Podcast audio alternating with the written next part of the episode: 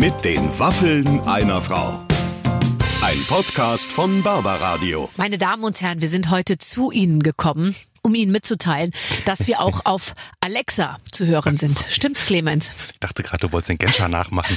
ähm, genau. Uns kann man auf Alexa hören und zwar, ihr müsst einfach nur einen einzigen Satz sagen und der lautet Alexa, aktiviere Waffeln einer Frau. Ganz wichtig, nicht mit den Waffeln einer Frau, sondern nur Alexa, aktiviere Waffeln einer Frau. Und dann hört ihr alle neuen Folgen, alle alten Folgen, wie ihr wollt und verpasst auf gar keinen Fall irgendwas Neues von hier. Ganz genau. Und das Allerneueste liegt uns jetzt vor. Martin Rütter war endlich hier im Gespräch.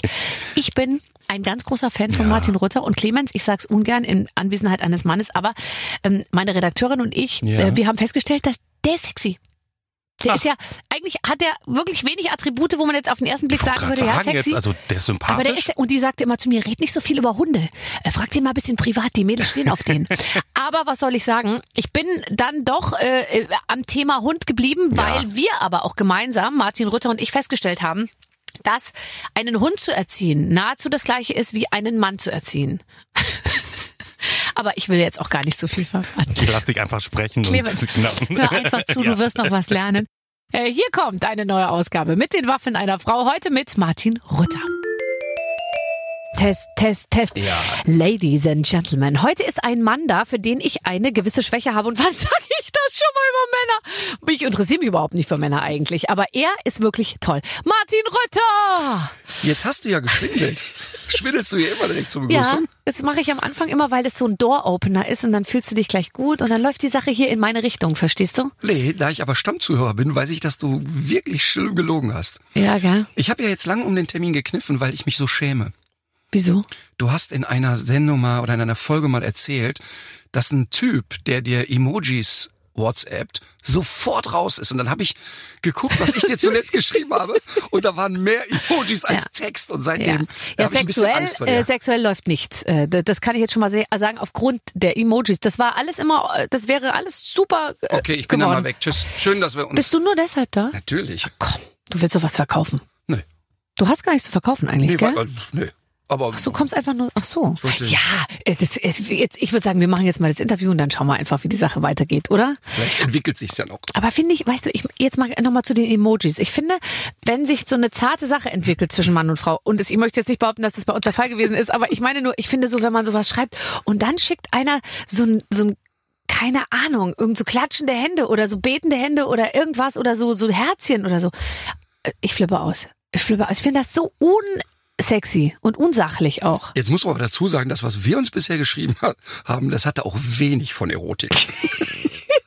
Es waren mehr so, wie soll ich sagen, so, es wurden logistische Dinge geklärt. eher. Genau. Nee, aber ich finde das ehrlich gesagt, ich bin da wirklich völlig anders getaktet, weil ich ja so faul bin. Also ich finde manchmal, dass du mit so einem Emoji alles geklärt hast. Also es passiert mir auch in der Firma, dass mir Leute drei Seiten schicken Ja. und meine Antwort ist Daumen hoch. Ja, Fertig. wobei Daumen hoch finde ich, da mache ich noch eine Ausnahme. Aber ich finde so zwinkernd lachende Smileys im Kontext mit, mit erwachsenen Männern, ja, das finde ich manchmal so ein bisschen äh, ernüchternd, sage ich jetzt mal. Ja, ja. Du weißt, was hab's ich, ja meine. jetzt verstanden. Ja, ist ja auch, komm. Du hast, du, du arbeitest dich ähm, durch eine andere Sache bei mir sehr weit nach vorne, weil ich habe über dich gelesen, dass du sehr wenig schläfst. Und ich kenne keinen Mann, der mit wenig Schlaf auskommt. Das gibt's eigentlich gar nicht. Männer sind doch immer müde.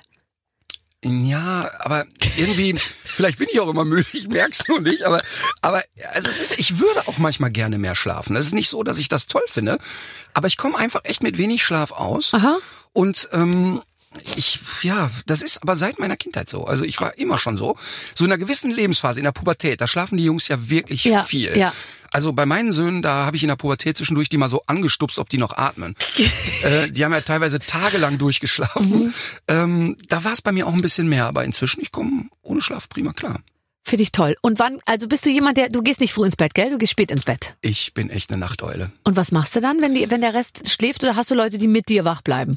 Ja, meistens habe ich ja immer noch online Leute, die mit mir wach bleiben, weil um mich herum tatsächlich, ich kenne echt sogar eine Menge Männer, die mit wenig Schlaf auskommen. Und ähm, das ist dann so die Kategorie, die alle so eine Schraube locker haben. Also Paul Panzer zum Beispiel, dem kann ich nachts um drei schreiben, der ist sofort Standby. Aber was schreibt man denn nachts um drei Paul Panzer? Also jetzt Paul Panzer zum Beispiel, ähm, mit dem schreibe ich momentan äh, viel über seine Ausstellung. Der, ist ja ein Künstler. Du, das hat mir Thorsten Sträter erzählt, der Mann mit der Mütze. Und der hat mir gesagt, du glaubst nicht, ich war bei Paul Panzer. Das ist ein genialer Typ. Der ist Künstler. Ja, der Paul hat ja eigentlich Schweißer gelernt. Ja. Und ich glaube inzwischen, dass der nur noch auf Tour ist, damit er sein eigenes Bühnenbild bauen darf. Also der ist echt geschickt und kreativ und der, ähm, der erfindet jetzt quasi Sachen. Das sieht so aus, als wären das Leuchtreklamen für Firmen, die es aber nie gab. Und ähm, die sind dann äh, aus Metall gebaut und riesengroß und mal ganz klein. Der, also der, der traut sich jetzt, der wird im Herbst äh, eine Ausstellungstour machen und das ist mega. Ich meine, ist doch echt toll, was das Leben irgendwie so bereithält, oder? Weil ich meine, läuft ja jetzt auch schon so ganz gut für Paulchen Panzer, ehrlich gesagt. Und dann äh, und dann noch mal so als Künstler. Der hat Schlosser gelernt. Was hast du gelernt? Äh, nix. Also tatsächlich nix. Also das äh, Ich betonen meine Töchter auch jedes Mal. Der Papa hat nie was Richtiges gearbeitet. Ja. Ich habe ja nach dem Abi äh, an der Sporthochschule in Köln studiert, ähm, aber habe das natürlich nicht äh, fertig machen können. Äh, warum? Es hat mich Natürlich intellektuell klingt so- überfordert. Klingt so nach, äh, die Welt weiß schon warum. Nee, äh, ja. nee, weißt du, was total lustig ist? Ich, ich drehe gerade dreh eine Reportage über Gehirnforschung. Ne? Mhm. Und da sind wir unter anderem viel an der Deutschen Sporthochschule. Und Oh da Gott. gibt's einen Professor Schneider, einen, einen Hirnforscher, der unter anderem Astronauten coacht zum Thema Stressbelastung. Und der ist ungefähr so alt wie ich und der hat ungefähr zur selben Zeit an der Sporthochschule studiert wie ich. Mhm. Und dann hat er mal so ein bisschen über mich recherchiert, weil die Deutsche Sporthochschule wirbt unter anderem damit, dass ich dort Absolvent gewesen sei. Würde ich auch machen, wenn ich die Sporo wäre, ja. Ich habe nur in der ganzen Zeit nicht eine einzige Klausur geschrieben. Und er war so ein bisschen irritiert, dass ich nur in den Praxiskursen stattgefunden habe. ähm, weil ich, äh, ganz ehrlich, ich wollte echt ähm, Sportreporter werden. Ich hätte das auch cool gefunden. Ähm, aber zu der Zeit habe ich schon so viel mit den Hunden trainiert und das hat schon so gut geklappt und es hat so einen Spaß gemacht, dass ich lange eingeschrieben war. Ich habe auf dem Campus gewohnt, habe da viel gegrillt, Spaß gehabt, Partys gemacht. Aber äh, so ernsthaft studiert habe ich eigentlich nie. Gibt's da auch viele, ist das 50-50 zwischen Mädels und Jungs? Ähm, Oder mehr Jungs, oder? Kann ich nicht sagen, aber die Mädels an der Spur waren nicht so spannend. Ach so, okay, weil Ähm, es ist ja oft viele Jungs, die also greifen ja auch dann auf äh, viel so Kunst, also Kunst und Sozialwissenschaften äh, äh, Studiengänge und so zurück, wo da die sich die guten Mädels tummeln. Ich könnte mir vorstellen, in der Sp- Sporthochschule sind natürlich auch tolle Frauen. Jein. Ähm, es war eher so, dass bei den Sporo-Partys die Mädels von den anderen Studiengängen quasi magnetisch angezogen. Die kam wegen dir und deiner Muskulatur. Nee, nee, aber ich hatte da einen, einen, einen Kommiliton, den Alex Reker, der übrigens bei der Sportschau gelandet ist. Ja, Alex Reker sagt mir was. Ja, und, Ja. Der, und der Alex ist, der war ja sozusagen, man würde sagen, der hat das Vieh zur Tränke gebracht. Also der Alex war so einer, der, der ging durch eine Disco und es öffnete sich das Meer quasi. Vieh zur Tränke also, das, heißt, gebracht. das heißt, du musstest also nur in der Nähe von Alex bleiben Und, du- und man konnte abgreifen, was sozusagen. und quasi die Reste einsammeln. Äh, Und, und weißt du was, weißt du, wie verrückt das Leben ist? Seine Frau arbeitet inzwischen bei mir in der Redaktion. Nein. Äh, Und die sind seit dieser Zeit zusammen. Das ist echt total verrückt. Das heißt, die hättest du auch treffen können. Also sozusagen, wenn du wie ein Orca mit geöffnetem Maul durch die Disco schwammst und, und, äh, und das Plankton einfach nur sozusagen, die hast in den Mund strömen lassen. Ja, aber ich glaube, die Moni, die war nicht so Typ Plankton. Nee. Die war schon sehr fokussiert. Ah, verstehe, verstehe, verstehe. Na, ist doch alles jetzt nochmal gut gegangen.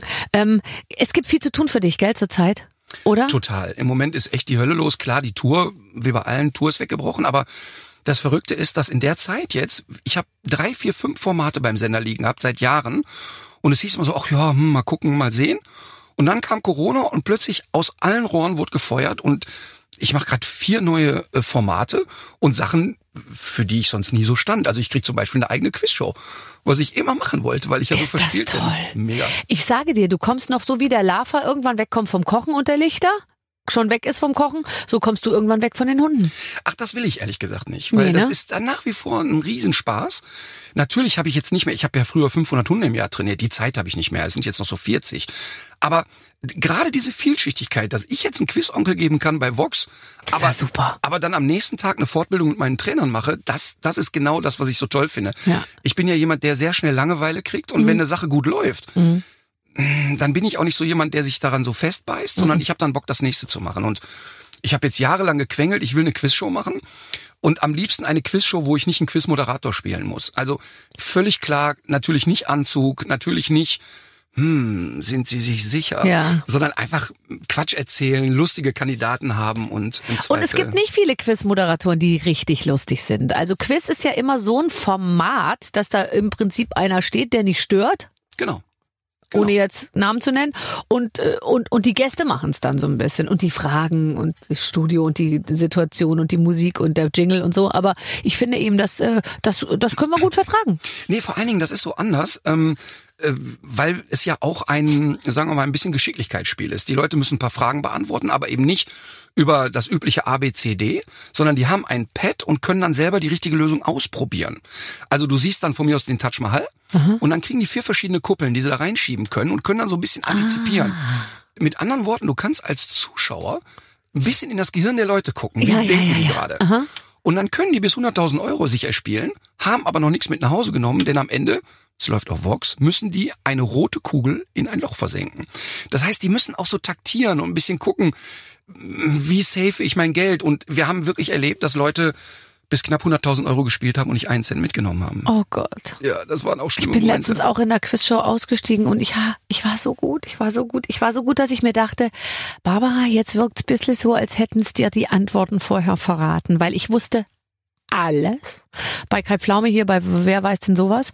Und ich konnte es auch begründen. Total geil, warum man bei einer Entgiftungskur nach Nagellackentferner riecht oder irgendwie sowas. Also ich wusste einfach alles. Warum riecht man das? Keine Ahnung, ich habe es mir irgendwie hergeleitet so, weil äh, Säure, weil die Säure aus dem Körper geht und man, weil man entgiftet und die Säure und was weiß ich, ich kann es jetzt nicht mehr. Und am Ende hieß es dann so und jetzt kommt aber noch mal eine Frage und die entscheidet über alles. Ich hatte schon vor fünf, die anderen wussten nichts, nichts. Ich habe mit Elton gespielt und Elton und ich, Elton hat nichts gewusst, ich wusste alles. Dann der Hohecker wusste gar nichts so, das war so. Und dann hieß es, wer in welchem Film spielte Sandra Bullock die Firma, die Akte, die Dings und so und ich gucke halt keine Filme und ich so scheiße. Und dann bin ich rausgeflogen, musste ich das Studio verlassen. Nein. Doch.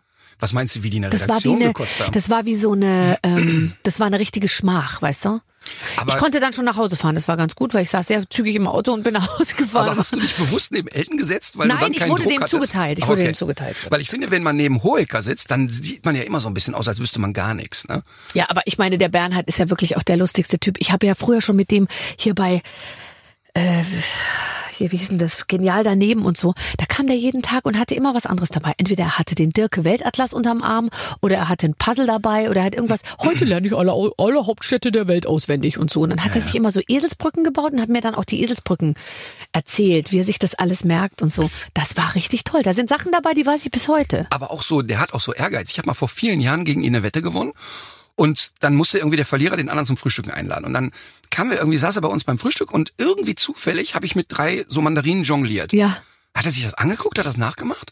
Und hat mir eine Woche später Mhm. mitgeteilt, er, er könnte es jetzt mit vieren. Und ich sollte mich mal ein bisschen anstrengen. Also der hat auch sofort, Ja, kriegt ja, er so, eine, so Ja. total verbissenen Ehrgeiz Ja, irgendwie. ja, ja, das ist, ich finde das toll. Ich finde überhaupt so, so super, wenn man so, so, so dran bleibt irgendwie. Und der, ich glaube, der, der erobert sich richtig so, der nimmt sich einfach so Fachgebiete raus und sagt da so, da werde ich jetzt Spezialist. Und dann macht er das und dann zieht er ein Gebiet weiter. Und total konsequent. Ich saß gestern mit Wiegald Boning zusammen Mhm. und die beiden sind tatsächlich auch befreundet.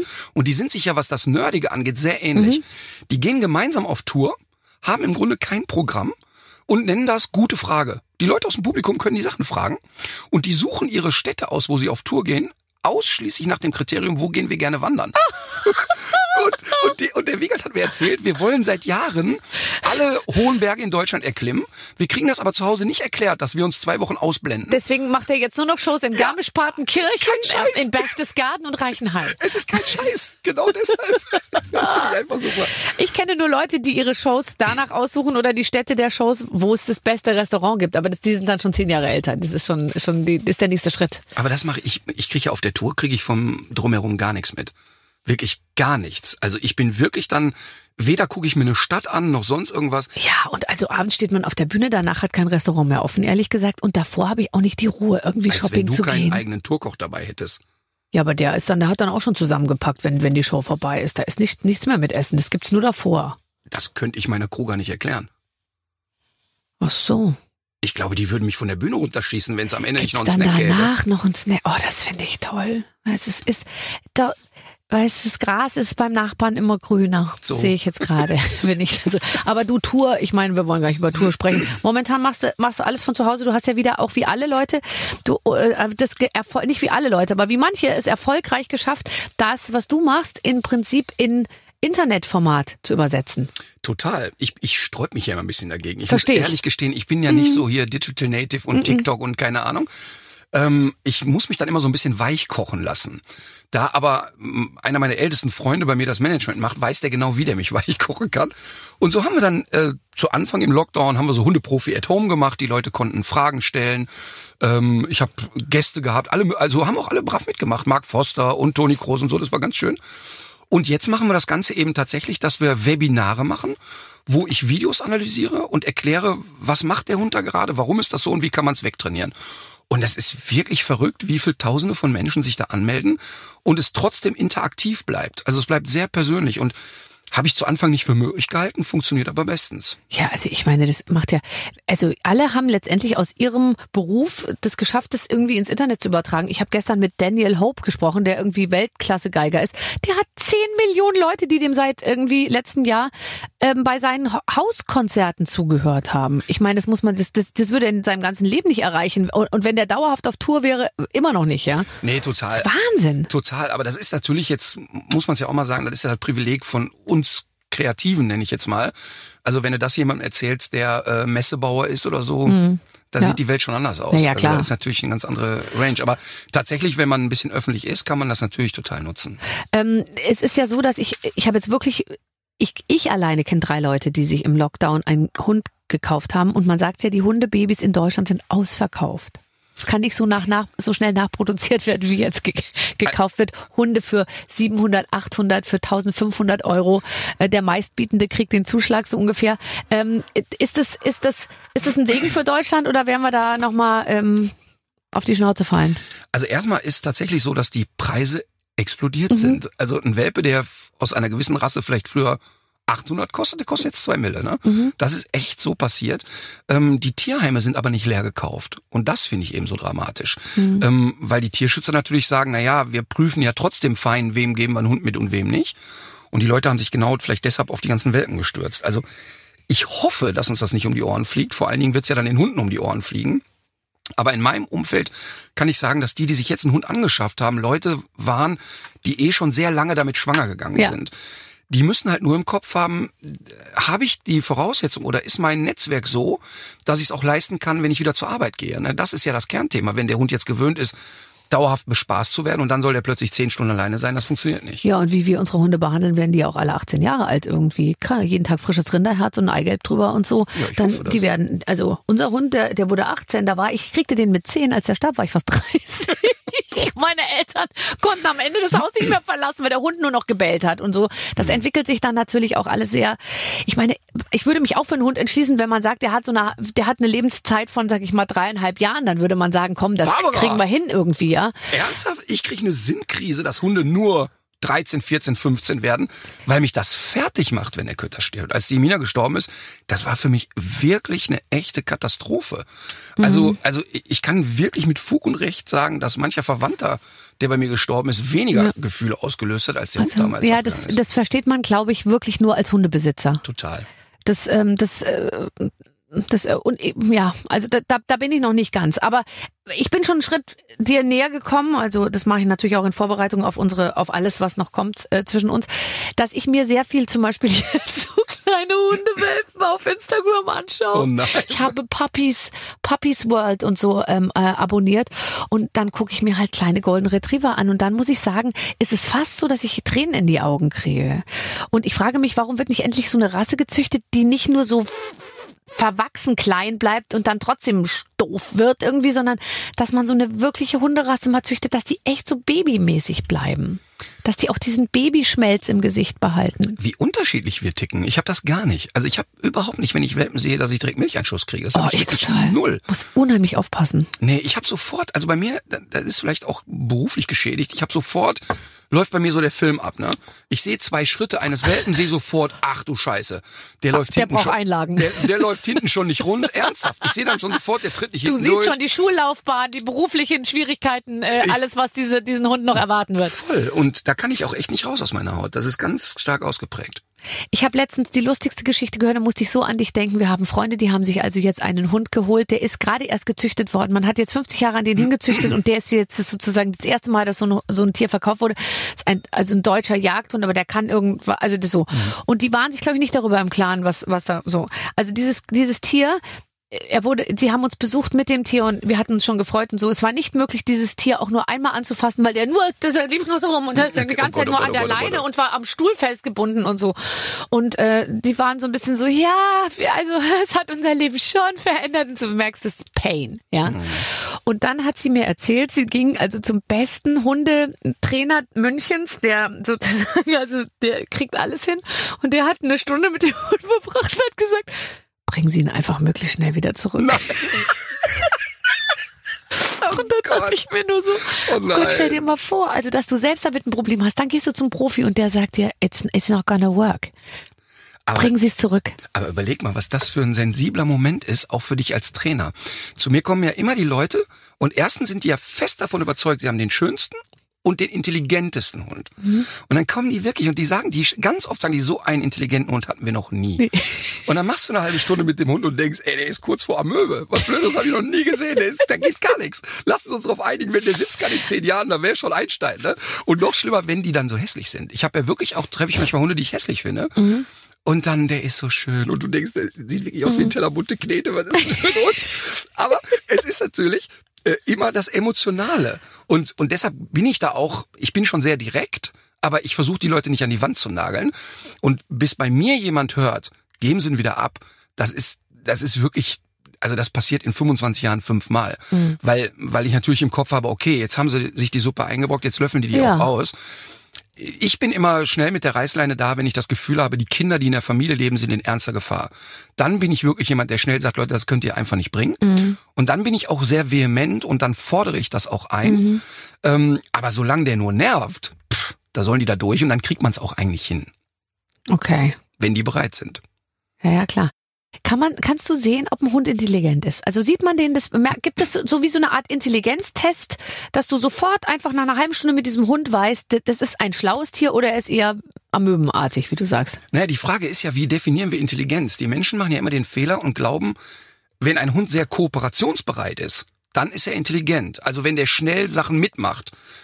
Aber biologisch betrachtet muss das kein Ausdruck von Intelligenz sein. Nein, das kennen wir ja auch aus der Menschenwelt. Wenn schnell jemand alles mitmacht, ist nicht immer ein Zeichen für Intelligenz. So, ne? Und die Frage ist halt, was äh, stimuliert auch einen? Also ich meine, da gibt's ja, ich meine, du hast Kinder, ich habe Kinder, du weißt ja selber, dass es auch Kinder gibt, die einfach in so ein Schulsystem nicht so richtig reinpassen und gar nicht raffen, was will ich hier eigentlich, aber trotzdem sehr, sehr klug sind und, und sehr auffassungsschnell sind.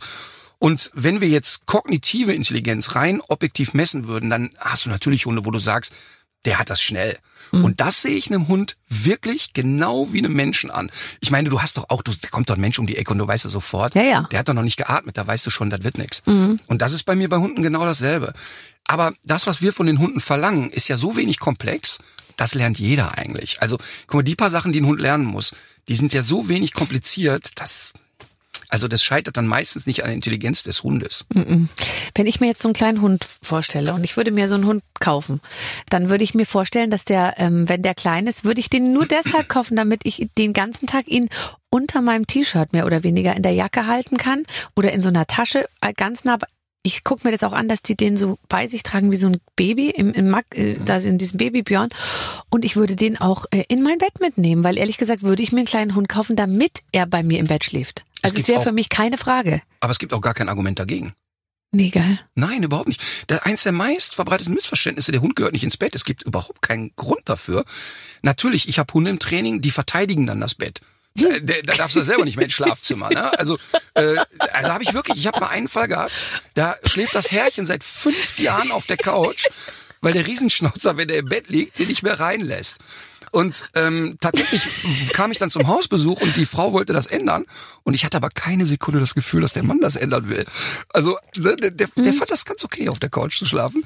Ich meine, dann ist es ein anderes Thema. Aber wenn wir jetzt mal so von einem durchschnittlich getakteten Hund ausgehen, gibt es eigentlich nichts Natürliches, auch als nah an ihm zu übernachten.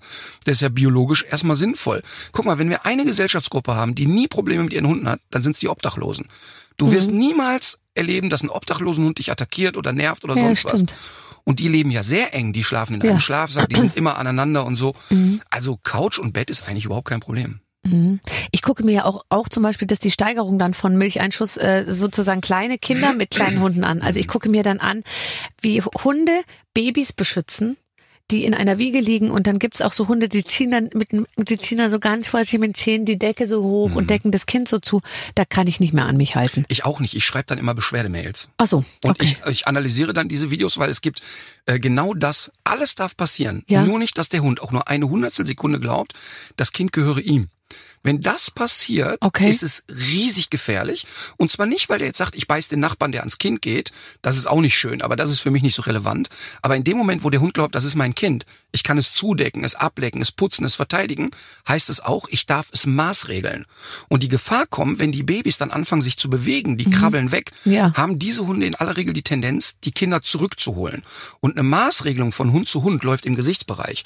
Das heißt, die Mutter greift den Welpen über die Schnauze. Und das sind dann genau die schweren Beißunfälle, wo dann der Husky plötzlich sagt, ach, ich greife mal eben kurz übers Maul, Ja. damit er weiß, ich gehe wieder zurück. Und dann ist die Hölle los. Also da, das sind die Videos, wo mir wirklich, da krieg ich Gänsehaut. Ach, siehste, okay. Also, okay, dann lösche ich das jetzt. Ist ja kein Problem. Nee, du kannst es Guck gucken, ich mir du wieder die musst, anderen Filme an. Ja. Okay, äh, okay, das ist ja interessant. Wenn du jetzt so gut Hunde, Hunde erziehen kannst, kannst du auch, äh, kannst du auch Kinder super erziehen? Total.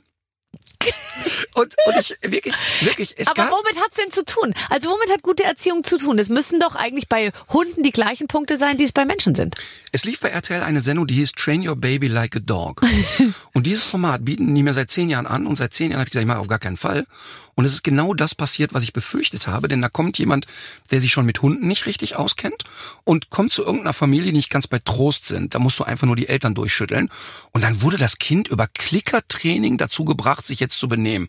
Und das ist natürlich absurd, weil dieses operante Konditionieren äh, nimmt den Beziehungsaspekt weg. Was ist Klickertraining? Ja, die, die, die drücken auf so einen Knackfrosch, da macht's irgendwie und dann kriegt das Kind ein Leckerchen. Und es soll dann lernen, immer wenn's macht, hat es was gut gemacht. Das ist natürlich pervers. okay, ne? ja. Ähm, und diese Sendung äh, hat auch Gott sei Dank nicht funktioniert und ist auch wird auch wahrscheinlich nie wieder stattfinden. Aber äh, Hunde- und Kindererziehung ist insofern vergleichbar, als dass es ja so wichtig ist, ein Regelpaket zu haben. Das heißt, beide brauchen ein klares Regelpaket. Aber die Konsequenz. Konsequenz, aber die müssen wissen, dass in diesem Regelpaket ein gewisser Spielraum ist. Und du musst das Regelpaket individuell anpassen. Also einer meiner Söhne, der Moritz, der war als Kind immer so, da konntest du eine Ausnahme machen und alles ging trotzdem seinen Gang. Ich habe eine Tochter, die ich namentlich nicht nennen werde. Sie weiß aber, wer gemeint ist. Ja. Wenn du da eine Ausnahme machst, ey, die Da schaukelt, dir den ganzen Arm raus, Ey, die ja? schaukelt eine Woche Ja. am Kronleuchter, da geht gar nichts mehr. Und so muss man das eben sehen. Und eigentlich ist die Erziehung von Hund und Kind sehr, sehr ähnlich. Es gibt nur einen ganz gravierenden Unterschied. Die Kinder erziehen wir ja auf Eigenständigkeit. Die sollen ja gesellschaftstauglich werden im Sinne von eigenständig. Das heißt, du gehst ja hin und sagst, guck mal, so macht man eine Schleife, so isst man mit Messer und Gabel, so macht man Abi, jetzt gib einen Schlüssel ab und hau bitte ab. Du willst ja, dass die gehen irgendwann. Beim Hund musst du immer dafür Sorge tragen, dass der nicht eigenständig wird. In dem Moment, wo der Hund kapiert hat, äh, warte mal eben. Also, Ich kann mir jetzt die Schleife binden, morgen bin ich weg. so, ne, Kanickel finde ich schon selber, zu fressen weiß ich auch, wo es steht und äh, die Nachbarhündin kenne ich jetzt auch alle persönlich. Dann ist er eben nicht mehr gesellschaftstauglich. Das heißt, das ist der gravierende Unterschied. Ich muss den Hund immer in eine leichte, emotionale und auch vielleicht budgetäre Abhängigkeit Kulinarische versetzen. Genau, Abhängigkeit. genau. Und äh, beim Kind muss ich genau das Gegenteil tun. Aber ansonsten ist es sehr ähnlich. Ich könnte mir vorstellen, ich, das ist ja mega spannend, was du da machst, weil du gehst ja zu den Leuten nach Hause. Also erstmal erschreckt man schon mal ja oft, wie die Leute, ich, ich erschrecke immer, wie die eingerichtet sind. Ja, aber, aber Okay, ja, du bist ein Menschenfreund, merke ich schon. Aber ähm, also ich, ich, ich, ich, ich, ich würde dann vom Couchtisch schon sozusagen mir denken, also bei dem Couchtisch, da wird das nie im Leben was mit dem Hund. Nee, aber ähm, das ist ja auch total interessant, weil was du machst, ist ja nicht eine Psychoanalyse des Hundes, sondern eigentlich des, des Besitzers, oder? Immer. Immer. Also bevor ich überhaupt mich mit dem Hund auseinandersetze, checke ich erstmal, wie die Leute drauf sind. Und ähm, das ist auch total wichtig. Das ist, ich glaube, dass auch meine größte Stärke ist, dass ich Menschen einschätzen kann. Ich weiß, wie ein Hund getaktet ist, okay, aber ich kann die Leute sehr gut einschätzen. Das heißt, ich muss ja auch ein bisschen dosieren, wie viel Packung kann jetzt jemand vertragen. Also äh, ganz klassisch ist noch gar nicht lange her. Typ kommt aus dem Auto raus, so, so Bodybuilder-Typ, zwei unkastrierte Rüden an der Leine. Und der, so wie der geht, ist mein erster Gedanke, kastrieren lassen, alle drei, sofort, ne? Aber, aber so kann ich nicht anfangen. Nee. Weil wenn ich dem jetzt sage, wir lassen einen deiner Rüden kastrieren, ist das Gespräch beendet und der, der Unterrichtsstoff ist gleich null. Der geht. Also versuche ich dem zu erklären, was es wohl für ein Gefühl sein müsste, dass man nie darf, permanent aber attraktive Frauen um sich herum hat und fest überzeugt ist, alle anderen dürfen. Denn genauso geht's ja seinen Rüden. Die dürfen nie, aber die glauben, alle in der Nachbarschaft dürfen. Wie schlimm ist das eigentlich? Und das ist etwas, was er persönlich sehr nachempfinden kann. Und dann kommt er, wenn's gut läuft, selber auf die Idee, dass er speziell bei den Hunden mit einer Kastration hilfreich ist. Und so muss ich halt immer ein bisschen gucken, wie sind die Leute gestrickt. Und das ist eigentlich schön. Bei mir ist es im Umkehrschluss auch so, immer wenn ich Menschen treffe, sofort habe ich den Gedanken, was könnte das für ein Hund sein? Das ist so verrückt. Ich, also, das, das ist wirklich, es passieren mir echt Sachen, die sind so absurd. Ich hatte das in einem Hotel mal erlebt. Stand an so einem Buffet. Ich hasse Buffet wie die Pest. Ja. Ich hasse das, ne? Und stehe da und da war so eine Scheibe Käse. Und ich wollte nach dieser Käse und da kam eine Hand an mir vorbei, zack, den Käse weg. Ich habe mich nicht umgedreht, weil ich genau wusste, das ist ein Labrador. Das ist, das, wenn ich mich jetzt umdrehe, das wird ein Labrador sein. Ne? Und, und ich komme da nicht raus. Ich, ich kann das auch nicht abstellen. Ist das wirklich wahr? Weil meine Schwägerin sagt immer zu mir, äh, Barbara, wir sind wie Labradors, äh, wir haben keine Fressbremse. Und äh, ist das wirklich dieses hässliche Vorurteil, bestätigt sich das, Ja. dass die einfach sehr gerne, äh, ja, Ja, ja, also der Labrador ist schon so, dass der äh, eigentlich nur zwei Zustände kennt. Entweder ich habe Hunger oder ich habe gerade gefressen und wieder Hunger. Das ist bei denen so. Das hat aber auch der Beagle, der Cocker Spaniel. Aber die stehen so ein bisschen dafür. lustig. Ja. Dann bin ich, dann weiß ich auch, was ich bin. Ich würde dir auch den Käse weg. Aber, äh, aber zum Thema Fressen, ey, ich war mal mit Guido Maria Kretschmer, der ja wirklich, der hat doch Windhunde. ey, aber pass mal auf. Äh, Man sagt ja immer so, die Hunde und ihre Halter werden sich immer ähnlicher, ne? Und seine Hunde sind ja so filigran und, und Guido wird ja wirklich immer runder, ne? Und wir saßen irgendwie bei Idas Nacht und dann guckt er mich an und sagt, weißt du, Ritter, es gibt so Typen, die sind für die Zucht und manche für die Mast. Ja. Und wir beide sind für die Mast. Ja, ja, das liebe ich. Ich liebe diesen Satz. Den hat er zu mir auch schon gesagt. Also, also pass auf, wir haben ein Spiel, äh, das wird immer individuell für jeden Gast äh, vorbereitet. Ähm, ich bin gespannt, was, was uns hier heute trifft. Lieber Martin, liebe Barbara, normalerweise versuchen wir in unseren kreativen Spielideen nicht vorhersehbar zu sein, sondern klug, außergewöhnlich und unfassbar humorvoll. Ja. Leider haben wir von unseren Zuhörern im Vorfeld Drohbriefe erhalten. Sollen wir mit Martin nichts mit Hunden spielen? Äh, sollten wir mit Martin nichts mit Hunden spielen, würde man uns nicht mehr einschalten. Nie wieder. Dem beugen wir uns und spielen heute mit dir Speed-Hundeschule. Wir haben von unseren treuen Hörern Fragen eingereicht bekommen. Wir haben die ausgesucht. Du hast jeweils 30 Sekunden, um Abhilfe zu leisten. Jede Okay. Wette, die Hälfte der Fragen Ja. beziehen sich auf die Hunde der Redakteure, die sich als Hörer getarnt haben.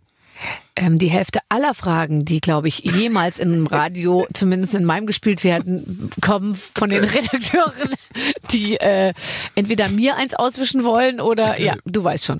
Also, Marlies möchte wissen, ich habe einen sehr lieben jungen Rüden, ein Jahr, der leider sehr übermütig spielt, anspringen und gern auch in die Arme beißen, wenn er seine fünf Minuten hat. Macht er aber nur bei uns. Wir haben alles versucht, weggehen, umdrehen, Arme verschränken, Spiel unterbrechen, ihn auch mal grob korrigieren. Nichts hat geholfen. Ähm, was ha- hast du einen Tipp für uns? PS, er ist ein Doggenmix. Ja, also erstmal kann man ja sagen, spannend ist, dass es nur innerhalb der Familie passiert. Ja. Und das bedeutet ja eben, dass der die keine Hundertstelsekunde für voll nimmt. Und das ist in einem Alter von einem Jahr nicht ganz ungewöhnlich. Ne? Der ist so voll in der Pubertät. Und was man mit so einem Hund machen ist, keep them busy. Dieser Hund muss draußen so beschäftigt werden, dass der froh ist, wenn er zu Hause liegen darf. Also viel laufen, viel apportieren, Suchspiele, also viel geistige Beschäftigung. Der muss wirklich vom Spaziergang nach Hause kommen und sagen, ey, wenn ich jetzt nicht ins Bett darf, dann sterbe ich. Dass man einfach diese Phase überbrückt, das muss man jetzt mal sechs bis acht Monate machen und dann ist Ruhe. Aber da, ich meine, allein an dieser Antwort sieht man ja, dass so ein Tier eine wirkliche Aufgabe ist. Du kannst ja nicht auch sagen, wir schaffen uns jetzt einen Hund an, ach, der passt so gut zu den Möbeln. Ich habe in meinem Freundeskreis einen Hund gehabt, der, der wurde und immer nur, ach, guck mal, wie süß und guck mal, das Ethno-Halsband und ist es nicht toll und äh, schau mal, der passt so und ist so wie wenn der da auf dem Sofa liegt neben der Kaschmirdecke und so. Und dann wurde der zurückgegeben nach Das, drei Monaten. ja, das Problem ist, dass die ein Gehirn haben. Ne? Das ist einfach, der, der wollte, der wollte auch total beschäftigt werden. Und da war so ein bisschen der Fall, die hat dann immer, da wurde also auch der beste Coach und so, und der, der Coach hier, also der, die Berliner Koryphäe, der hat gesagt, dieser Hund darf das erste Jahr nicht mit anderen Hunden spielen, der darf nicht an anderen Hunden schnu- schnuppern, der durfte nicht frei laufen, der musste die ganze Zeit zu Hause irgendwie an der kurzen Leine gehalten werden. Ja, oder? Voll. Weil ich hatte irgendwann so zwischendurch das Phase. Gefühl, ähm, ich glaube, das läuft hier falsch. Na, überleg mal, wenn der Hund ein Jahr alt ist, ne, ist der in der Entwicklungsphase ungefähr wie ein 14-jähriger Mensch. Du, also du lässt deine Kinder nicht zu anderen Kindern. Sie dürfen nicht auf dem Spielplatz rennen. Was Das heißt ist, Corona? Ja, genau. Das, aber ich meine, das merkst du doch den Kindern auch an. Ja, ey. ja, klar. Nein, das Ja. ist total bescheuert. Die Okay. brauchen viele Sozialkontakte und viel Beschäftigung. Okay, sehe ich genauso. Tanja fragt, lieber Martin, mein Hund wird verrückt, wenn wir im Sommer baden gehen. Er hechtet hinterher und drückt uns mit ganzer Kraft unter Wasser, weil er uns scheinbar retten will. Wie können wir ihn ähm, davon abhalten?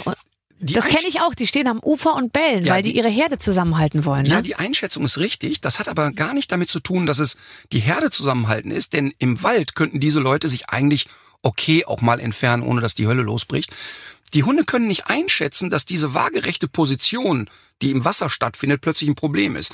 Denn wenn die Leute noch so bis zum Bauch im Wasser stehen, dann geht es eigentlich. Das heißt, der Hund ist wirklich im Stress und merkt, die kriegt das nicht hin. Die kriegt das einfach nicht hin. Ich habe das äh, oft genug erlebt und als erste Hilfemaßnahme mache ich ein Spiel daraus, bringe dem Hund ein gutes Bleib bei, der soll draußen bleiben. Dann gehe ich mit dem Seil ins Wasser, ruf den hinterher, dann lernt der das Seil zu packen und kann mich sogar ziehen. Das heißt, der kratzt dann nicht an meinem Rücken rum, der drückt mich nicht unter. Und wenn die Hunde merken, es ist ein Spiel und es kommt Ruhe rein, dann merken die auch mehr und mehr, es ist strukturiert. Und eine Struktur gibt einem Hund immer Sicherheit. Du hast ja auf jede Frage eine Antwort. Ansonsten tue ich immer so, als Nee, aber es ist ich nicht bla bla. Es ist richtig toll. Und weißt du, was ich so toll finde an dir? Und das meine ich wirklich. Ich interessiere mich überhaupt nicht für Hunde. Also ich, Ich gucke mir kleine Babys an, äh, Hundebabys und finde süß und so, aber eigentlich ist es so, I couldn't care less. Und mit dir werde ich so, so total so, So ist brav. So. ja, nee, wirklich. Oh, so ist brav. Auch wenn du das auch so zu mir sagen würdest, würde ich schon, das wäre ein guter, guter Einstieg. Ich schicke dir jetzt nur noch Welpen-Emojis. Oh, ja. Kacken, das kann dann auch mal, oder so, und dann in dem Zusammenhang auch mal der Kackehaufen. Nein. Nee? Okay. Hallo Herr Rutter, meine Mutter geht in einem Jahr in Rente, sie ist 62. Sie will sich dann ihren Traum, einen eigenen Hund erfüllen. Sie lebt in der Stadt, großes Wochenendgrundstück im Grün, ist bereit, all ihre Liebe und Zeit zu investieren. Sie möchte auf keinen Fall einen kleinen Hund, am liebsten wäre ihr ein Riese. Dennoch, sie ist Hunde unerfahren. Meine Frage, gibt es eine Rasse, die Sie auf keinen Fall empfehlen würden?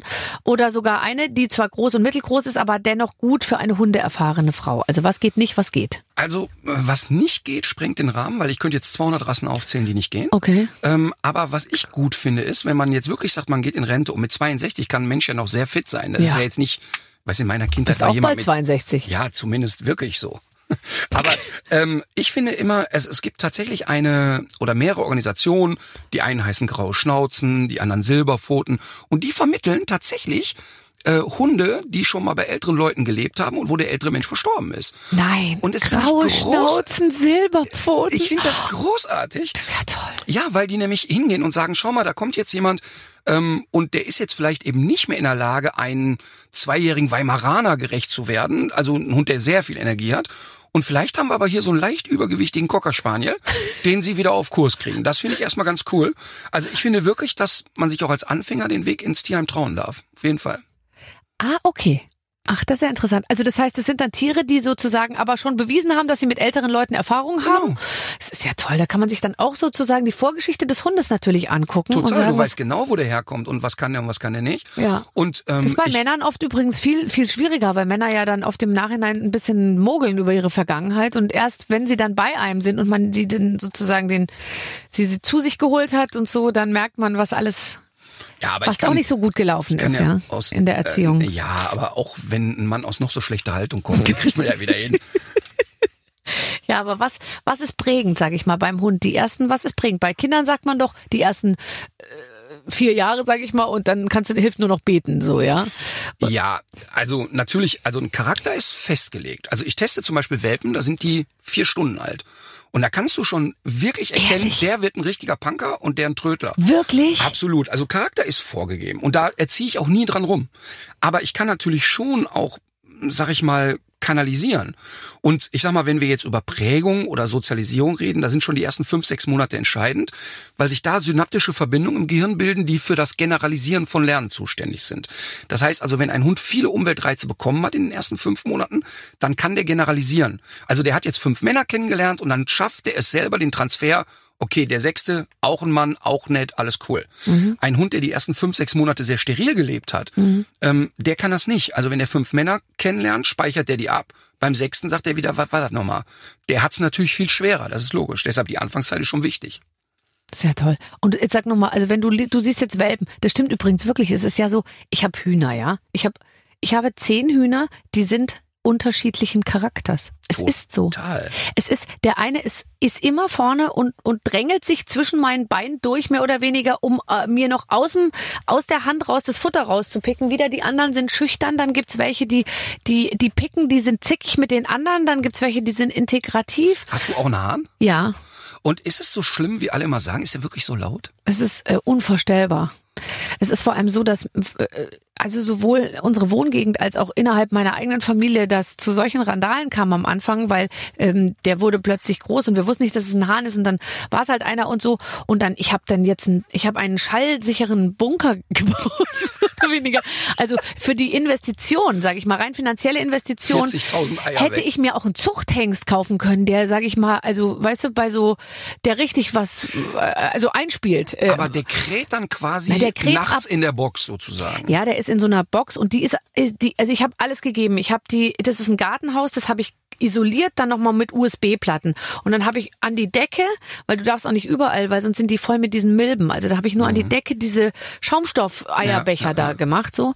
Und ähm, trotzdem hörst du den nachts im Sommer, wenn du das Fenster auf hast, hörst du den ab 4 Uhr ungefähr schon Und- so laut. Und tagsüber auch draußen? Ähm, tagsüber macht der macht ganz geile Geräusche und zwar das ist eben auch so der macht das Geräusch äh, äh, äh, ich, ich will jetzt mal äh, so das macht er recht häufig dann macht er das Geräusch Achtung Mädels äh, Gefahr von oben dann macht er unterschiedliche Geräusche wenn er sagt ich habe hier was zu fressen gefunden kommt mal alle her der kümmert sich wirklich um seine Herde Braucht die, aber ich lese immer, weil ich interessiere mich sehr dafür. Ja. Ich wohne ja sehr ländlich, ne? Ja. Ähm, Ja, und, mach es. Und wir reden ja immer darüber, sollen wir nicht Hühner kriegen, sollen Ja, nicht Hühner und so. unbedingt. Aber ähm, ich, ich lese dann immer, die brauchen einen Hahn.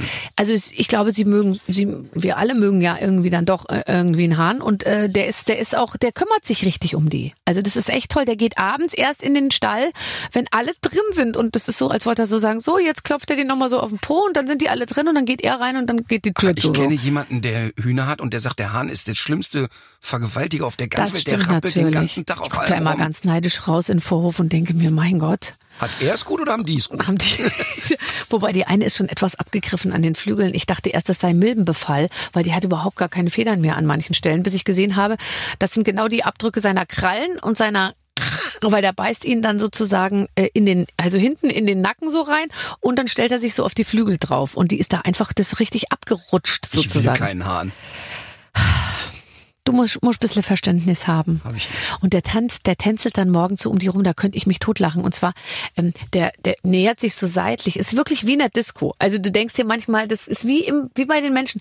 Kommt er, dann stellt er sich so daneben und dann tänzelt er so seitlich, tänzelt er sich an die so dran und dann springt er so, so, so, so unbeholfen da auch manchmal so drauf, dass man sich so denkt, Mann. Aber weißt du, was lustig ist, was du sagst? Wir haben gerade ein Format beim Sender, das heißt tierisch-menschlich. Mhm. Und genau darum geht's, dass wir Versuche mit Menschen machen, wie die sich verhalten beim Balzen, beim Trauern, bei allem Möglichen. Mhm. Und sehen dann immer, logischerweise, keine Neuerkenntnis, wie nah wir Total. an den primitivsten Tieren sind. Ich meine, eigentlich. hast du dir schon mal diese Filme angeguckt, wo Vögel Balztanz aufführen? Das gibt es ja nicht, wenn die Männchen da wie so Total. Mit so Kastagnetten dann so, kla so klappern und die Ja. Flügel immer so hoch und so, denkt man sich, das ist Wahnsinn. Ja. Ja, das ist toll. Also ich, äh, ich empfehle es sehr und da sieht man eben auch, die haben unterschiedliche Charaktere und deswegen glaube ich sofort, dass man an, an einem Wurf von acht Hunden erkennen kann, welcher ist eher gemütlich, welcher lässt sich eher streicheln, welcher ist eher wild. Total. Für wen würdest du dich, würdest du dich, ich würde mich ja für den entscheiden, der den ganzen Tag nur rumliegt und auf dem Rücken sich dreht und den, die Füße hochstreckt. Also wenn ich für Freunde Hunde aussuche, ähm, dann suchen wir immer Hunde, die in den unteren 10% von kognitiver Intelligenz sind, also die möglichst schlicht sind und die möglichst wenig bewegungsaktiv sind. Ja. Die haben immer noch genug Temperament, dass man mit denen alles machen kann. Die äh, für Sitzplatz, Fuß reicht es auch alles noch, aber die stehen eben nicht den ganzen Tag da und sagen so, jetzt will ich noch mal zweieinhalb Stunden neue Tests machen oder so. Ähm, zu Anfang finden die Leute das immer blöd, wenn ich das sage. Komm, lass einen Blöden suchen, weil die, weil, weil wir suchen. Ja, aber jetzt ganz ehrlich, Barbara, meinen ersten Hund Mina habe ich genau nach den Kriterien, ich habe fast 400 Welpen getestet, bis ich den Hund mit den Charaktereigenschaften hatte. Du hast 400 Ja. äh, Hunde dir angeguckt, bis du dich für einen entschieden hast. Absolut, absolut. Also ich habe Aber du hast dir 70, nicht die 80 unteren 10, du hast die eine von, von den oberen Nein, 10 nein, nein, nein. genommen. Mina, meine erste Hündin, war ein Hund, der wirklich, also die war so phlegmatisch, also die hätte das Erdbeben erst bemerkt, wenn der Sackfutter in die Spalte gerutscht ist. Die hat wirklich gar nichts mitgekriegt. Aber die war, die, die sollte sehr eigenständig sein. Die sollte sehr sozial kompetent sein, also hohe soziale Intelligenz, aber eine niedrige kognitive Intelligenz und wenig bewegungsaktiv. Und dieser Hund war wirklich genau das, was ich gesucht habe. Äh, das war wirklich beeindruckend. Und jetzt habe ich genau das Gegenteil, weil mir so ein Terrorist zugelaufen ist, den ich nicht wieder abgeben konnte. Wie kann man, wie läuft einem ein Terrorist zu? Die ist mir wirklich in Köln, äh, habe ich noch in Köln gewohnt, ähm, saß zweimal bei mir vor der Haustür und ist bei Leuten abgehauen, die den Hund Das sehr kann nicht sein. Nee, ist kein Witz. Die haben den Hund sehr schlecht gehalten. Die haben den als Welpe schon teilweise 15 Stunden am Tag allein gelassen. Und teilweise waren die mehrere Tage auf Mallorca und hatten den Hund allein im Garten. Also richtiger Penner. Und dann ist mir der Hund zugelaufen und ich habe sofort gesehen, also von den Charaktereigenschaften passt er gar nicht zu mir. Und dann tat die mir so leid und hab gesagt, komm, ich nehme die mal ein paar Wochen mit und mach die so ein bisschen gesellschaftstauglich. Und dann finde ich schon jemand, der so eine Rakete haben will. Ja, und dann ist es, wie es ist. Ne? Ja. Und dann Liebe. Nee, das hat äh, lang gedauert. Also es war echt zwischen uns beiden nicht Liebe Beziehung auf den ist ersten Blick. Arbeit. Ja. Also wir haben äh, wirklich die ersten anderthalb Jahre mit der, ne, waren die Pest. War so anstrengend. Und für mich war das aber schön, weil das ist jetzt, die Emma ist jetzt seit sieben Jahren bei mir, ne? Die kam also in so einer Phase, wo ich eigentlich gar nicht mehr so richtig Verständnis hatte, wie viel Arbeit ein Hund ist. Und dann kam die und die hat bei mir wirklich alles nochmal neu sortiert. Und jetzt ist die seit sieben Jahren bei mir und die ist super. Aber die ersten anderthalb Jahre waren schwer. Aber du hast ja nur einen Hund, oder? Weil man würde jetzt bei dir ja denken, du hast da sieben Hunde irgendwo rumlaufen. Ja, der kleine Hund von meiner Tochter, die ist ja regelmäßig da. Also der, die Luna ist noch oft dabei. Aber so, wenn ich unterwegs bin, ist immer nur die Emma dabei. Ich habe für mehr ja nicht Zeit. Guck mal, ich habe 100, 150 Nächte im Jahr im Hotel. Wenn ich da mit sieben Hunden angelatscht komme, Ich wollte gerade sagen, nimmst du die dann mit? Emma ist immer dabei. Und dann hast du auch Hotels, wo es geht? Oder musst du sie reinschmuggeln? Also ähm, sagen wir mal so, ich, äh, du musst davon ausgehen, in Deutschland, je hochwertiger ein Hotel ist, Ja. je größer ist die Wahrscheinlichkeit, dass du einen Hund mitnehmen darfst. Die, die Schremmelsbuden, wo du sagst, hier ziehe ich meine Gummistiefel im Bett nicht mehr aus, die kommen schon mal gern und sagen, das finden wir unhygienisch mit dem Hund. Aber ein vernünftiges Hotel, da darfst du einen Hund mitbringen, klar. Ach, das ist ja wirklich interessant. Wobei man sieht jetzt in Hotels wirklich sehr selten Hunde. Findest du? Ja, also ich habe ehrlich gesagt noch nie einen Hund gesehen. Außer dann, wenn wir den von meinem Visagisten, der hat ja auch einen kleinen Hund und der wird dann in so einem kleinen Ding und dann manchmal tragen wir den einfach an der Rezeption vorbei und den sieht keiner.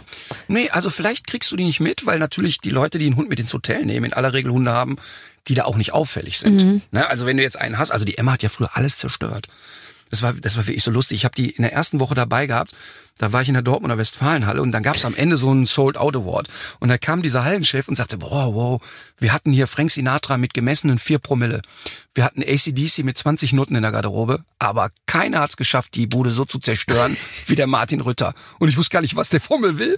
Und dann kam ich da in die Garderobe, ey, die Emma hatte alles auf links gedreht. Ne? Also die, die hat versucht, die Türzage rauszureißen und hat's an vielen Stellen geschafft, weil die nichts kannte. Die, die hat vor allem ja Angst gehabt und die war ja so wenig gesellschaftstauglich, dass die immer im Stress war. Also es war schon echt heftig, aber jetzt äh, geht's. Oh Gott, aber ich glaube, wenn man so einem Hund dann so sowas, also so Liebe geben kann, also das würde mir schon auch gefallen, ehrlich gesagt. Also ich glaube, so dieses Helfersyndrom, was man dann irgendwie so ein bisschen hat und dann, oh Gott, die hatten so schwer und dieses, ich gucke mir das auch manchmal an, so Hunde, die, die eigentlich weglaufen und dann jemandem zulaufen und wenn die dann Vertrauen fassen und dann so das erste Mal so das Köpfchen da so auf die Schulter legen und so und, und, und Liebesbeweis zeigen, äh, das ist schon, das ist, glaube ich, ein sehr toller Moment. Ja, oder äh, als Emma bei mir war in der ersten Woche, hatte die sich im Garten verletzt und kam ziemlich stark blutend ins Haus und krabbelte da in ihr Körbchen und dann wollte ich da hin und auf drei Meter Abstand hat die so geknurrt, dass ich da nicht dran konnte. Ich hätte keine Chance gehabt, diesen Hund anzufassen. Und dann habe ich gesehen, okay, ist jetzt keine schwere arterielle Verletzung, die wird daran nicht sterben, dann warte ich halt. Und heute gibt es eigentlich keinen Moment, wo ich die nicht anfassen könnte oder wo die knurren würde, weil die jetzt inzwischen weiß, ich will ja nichts Blödes von der und die hat ja nie Vertrauen zu Menschen. Und das ist dann schon schön, der Prozess, muss man wirklich sagen. Also das heißt, für all die Hundebesitzer da draußen, haben wir jetzt die Frage eigentlich von der Frau beantwortet? Ja, Was soll die bestimmt. sich jetzt für einen Hund holen? Die soll äh, einen Second-Hand-Hund holen aus dem Second, für den Silber, die Silberpfote. für die Silberrücken. Der Silberrücken. Für Silberrücken, für die Silver Generation. Ähm, man kann eigentlich alles hinkriegen. Ja, es hat Grenzen natürlich, das ist ja klar. Ne? Nicht alles ist reparabel, aber die meisten Sachen sind gut reparabel. Super. Ja. Das ist doch eine gute Nachricht. Das ist doch eine positive Nachricht, mit der wir hier rausgehen. Ja. Habe ich alles äh, hier? Ich hatte mir noch das Thema Fußball aufgeschrieben, weil ich noch mit dir über deinen Körper sprechen wollte. Da sind wir jetzt überhaupt nicht dazu gekommen. Ich werde ja sehr oft auf meinen Körper Ich, reduziert. ich weiß, ich weiß, und das wollte ich übrigens genauso machen, aber ähm, ich habe es mir jetzt doch nochmal anders überlegt. Du warst wie viele meiner Gäste, eigentlich wie fast alle männlichen Gäste, die hier bei mir zu Gast waren, und damit übertreibe ich jetzt nicht, ja, in einer ganz engen Auswahl. Und es war so kurz davor, dass du Fußballprofi wurdest. Nein, ich habe es mir nur eingeredet. Ich habe also wirklich ganz Die meisten Männer, die ich kenne, ja. Ich schwere Verletzungen. bayerische Auswahl gespielt.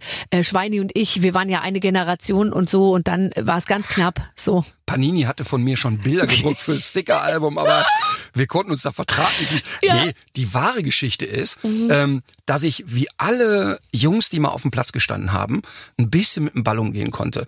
Äh, und ich habe wirklich äh, nie wirklich erfolgreich Fußball gespielt. Ähm, alleine ab da, wo man mit 14 merkt, ey, du müsstest ja laufen Ja, dabei, ja.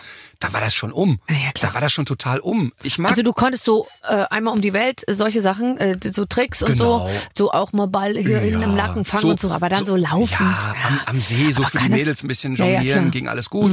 Äh, Tore schießen ging und so, aber jetzt nie wirklich richtig Fußball. Ich habe ein paar Jungs, die ich so gut kenne beim Fußball und ich liebe das auch und finde das ein tolles Spiel. Aber mir war sehr schnell klar, ein Länderspiel kommentieren, das würde wohl gehen, aber ein Länderspiel machen, leider nein, Ja. leider gar nicht. Ja. Aber guckst du Fußball, wenn es läuft? Also bist du bist du interessiert oder oder äh, also ich weiß ja gar nicht mehr, wo man Fußball überhaupt noch findet. Ich bin ein bisschen verunsichert immer beim man weiß nicht, welche Fernbedienung man nehmen muss, um welches Gerät anzuschalten, um es zu sehen. Ich gucke Fußball sehr gerne, wenn niemand neben mir sitzt. Denn das Schlimmste ist deshalb, wenn hier Fußball-WM läuft und dann sich plötzlich alle als Fußballexperten outen, dann möchte ich wirklich den Kopf in die Fritteuse stecken. Das ist das Schlimmste überhaupt. Ich gehe ja manchmal zum FC Köln ins Stadion und das ist so schön, da sitzt nämlich Wolfgang Niedecken oft neben mir von BAP. Und Wolfgang tickt genauso wie ich beim Fußball. Der guckt einfach völlig stoisch anderthalb Stunden dahin, trinkt zwei Kölsch und wenn der blinde Terodde äh, wieder aus Versehen ein Tor schießt, wo der nichts dafür konnte, guckt er zu mir und sagt, ob der das so wollte. Und dann guckt er wieder aufs Spiel. Und, und das liebe ich total, weil äh, äh, der ist wirklich Fußballkenner und der quatscht nicht die ganze Zeit und erklärt den Leuten, wie es richtig geht. Und das Nee. ist schön. Ja. Und ist ja auch mal schön. Ich meine, wir, man, du quatschst ja auch genug. Da ist auch mal schön, oder? Mal da so zu Voll. sitzen und mal auch keinen Zwang zu haben, jetzt irgendwas kommentieren zu müssen. Total, ich kann besser. das, ich kann das, äh, ich weiß nicht, wie das dir geht, ne? Aber bei mir ist es so, wenn ich auf Menschen treffe oder privat und niemand redet, werde ich so unsicher, dass ich noch mehr rede als sonst auch schon. auch. Und sobald ich aber einen da in der Gruppe am Tisch habe, wo ich denke, oh, der redet, ist das so entspannend für mich. Dann kann ich ich auch.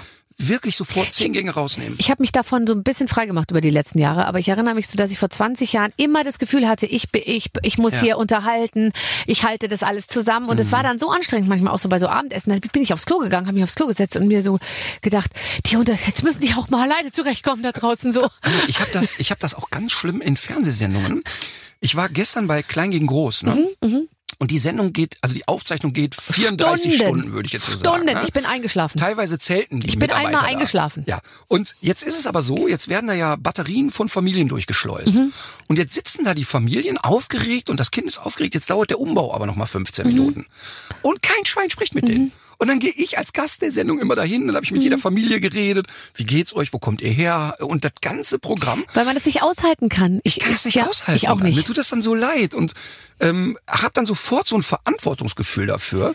Das ist ganz Äh, Horror. Und bei mir ist jetzt zum Beispiel auch aufgefallen, dass ich bin zum Beispiel total tauglich für diese Zoom-Konferenzen, weil ich kann halt einfach reden und mir ist das auch wurscht, ob jetzt da direkt eine Resonanz kommt, ich rede halt. Und ich habe auch festgestellt, wer redet, ist groß zu sehen im Bild. Das gefällt mir natürlich auch.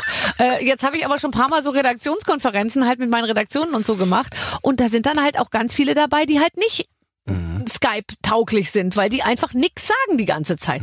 Und ich quatsche da wirklich das Blaue vom Himmel runter und denke mir dann manchmal, habe ich jetzt zu wenig Platz gelassen? Hätten die vielleicht auch gern mal was gesagt? Nicht so, aber, Aber, aber dadurch, dass ich ja seit, weiß ich nicht, 100 Jahren mit denselben Leuten arbeite, Ja. ähm, die bügeln bei mir einfach drüber. Ja. Also die sagen, wir werden Schnauze halten. Ja. Mhm. Jetzt haben wir auch mal was. Das finde ich eigentlich ganz gut. Ich meine, es gibt ja sowieso immer so Momente, wo du auf Leute triffst, wo du sofort merkst, das matcht. Und bei manchen Matches irg- irgendwie nicht so. Die, die letzte äh, wirklich extreme Situation hatte ich beim Bambi. Ich war Laudator für Kristall. Und Chris hatte mich darum gebeten, das zu machen. Und dann habe ich das auch getan. Und ich kam da hin und hatte wie immer irgendwie so keinen Smoking an. Und ich kam da irgendwie so Stoffhose, T-Shirt fertig. Und drei Minuten bevor es losgeht, steht Kai Pflaume vor mir im Smoking, total aufgelöst und guckt mich an und sagt, ziehst du dich noch um? Und hab ich ihn angeguckt und gesagt, nee, du? Und war, der wäre völlig fassungslos. Es passte nicht in sein Programm, dass jetzt jemand da rausgeht. So, und dann bin ich halt da rausgelatscht. Und dann ist das ja beim Bambi wirklich so extrem. Und das meine ich mit, man fühlt sich so wohl oder nicht. Ich komme da rein und in den ersten sechs Reihen sehen alle gleich aus. Mhm. Alle beim gleichen Chirurgen. Du weißt jetzt, du kannst dann ja auch keinen mehr unterscheiden. Mhm. Also du weißt nicht, ist es der Maschmeier oder Nein, nein. Ruth Maria Kubitschek, die sehen alle gleich aus, ne? Und dann komme ich da raus, mach dann so die Laudatio und quatsche über Chris und Chris kommt hoch und sagt, Mensch, du hast dich aber heute richtig schick gemacht für mich. Und im Saal war nur so Fassungslosigkeit. Und was ich so verrückt finde, ist, da wird bei der Bambi-Verleihung jemand prämiert, der sich einsetzt für äh, Toleranz in der Gesellschaft Ja, ja. und so weiter. Ne? Ja. Und danach, alle haben sich aufgeregt. Wie kommt der Typ da ohne Smoking?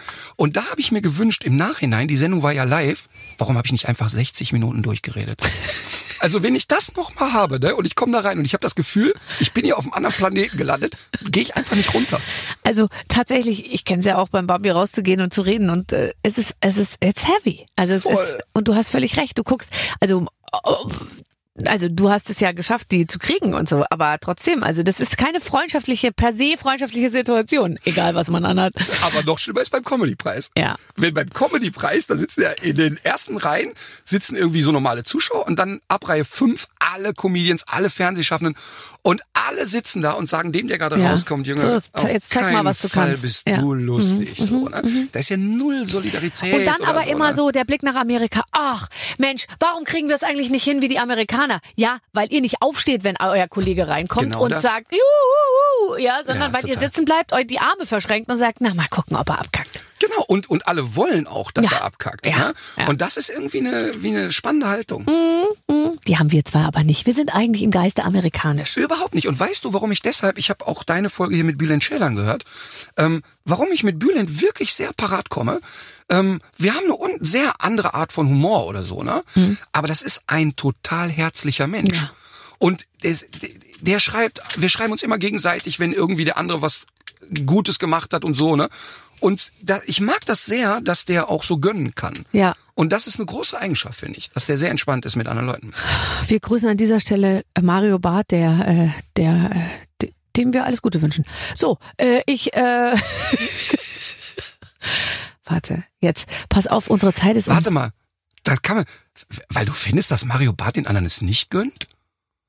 Das habe ich nicht gesagt. So hätte ich es jetzt interpretiert. Nein, das hast du falsch interpretiert. So, die Zeit ist um. Ich habe da den Mario Martin, wirklich ganz wir- anders kennengelernt. Ernsthaft? Ich auch. Das ist ein großer Gönner. Ja, zu mir ist er auch immer sehr, sehr nett. Pass auf. Äh, es war toll mit dir. Es war toll mit dir. Schneidet ihr das raus? Nein, Natürlich nicht. hier wird gar nichts rausgeschnitten. So. Wir brauchen jede Minute von dir. Wir werden es vielleicht noch ein bisschen stretchen. Meine Redakteurin hat vorhin zu mir gesagt, red mit ihm auch ein bisschen privat. Die Frauen stehen auf dem, die wollen das alle wissen. Das habe ich jetzt leider nicht geschafft. Ach, Wir haben wieder nur über Hundebabys. Alle Zuschriften bitte an. Ja. okay, gut. Also, es war toll, dass du bei, äh, bei uns Ich habe mich warst. sehr gefreut. Wirklich, ich bin echt ein ganz großer Fan von dir und ich habe das ganz selten, dass man sich mit jemandem so unterhält und man so von Hölzchen auf Stöckchen kommt, um mal in deiner Metaphorik zu bleiben. und, äh, und, und es Spaß macht. Vielen Dank. Ich war sehr gerne hier. Das war mir eine große Freude, ähm, weil es ja wirklich mit dir immer Spaß macht. Ja, das stimmt. Das ist so.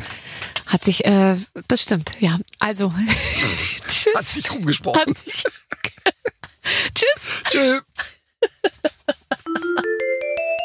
Ach, was ist das toll. Und was, ich muss ehrlich sagen, ich interessiere mich eigentlich nicht so für Hunde. Aber Ja, wenn ich mit Martin darüber rede, redet, hm? Dann denke ich mir, ich bin total drin im Thema und dann interessiert es mich auch total. Du könntest dir da jetzt auch noch einen Hund holen, dann hättest du mal einen Grund, ihn nochmal anzurufen. Ja, und es ermutigt einen so, also gerade auch mit Blick auf den eigenen Ehemann oder den überhaupt die Männer in seinem Umfeld. Er sagt immer, die, die unteren 10 Prozent, den muss man sich nehmen, ähm, wo man jetzt sagt, dem traut man nicht so viel zu. Ja. Und der ist nicht der Schlauste, aber der ist am Ende derjenige, der treu an, an der Seite bleiben wird. Das ist, ich wollte das nur noch mal so als Hört dein Mann Kernbotschaft. das ja auch?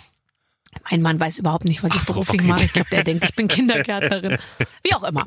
Ähm, nächste Woche gibt's eine neue Ausgabe äh, und bis dahin habt ihr genug zu tun. Wir haben nämlich schon eine ganze Menge Gespräche bisher produziert. Die findet ihr alle auf unserer Plattform. Ich freue mich auf euch. Aufs nächste Mal. Bis dann, eure Babsi. Mit den Waffeln einer Frau. Ein Podcast von Barbaradio. Das Radio von Barbara Schöneberger. In der Barbaradio App und im Web. barbaradio.de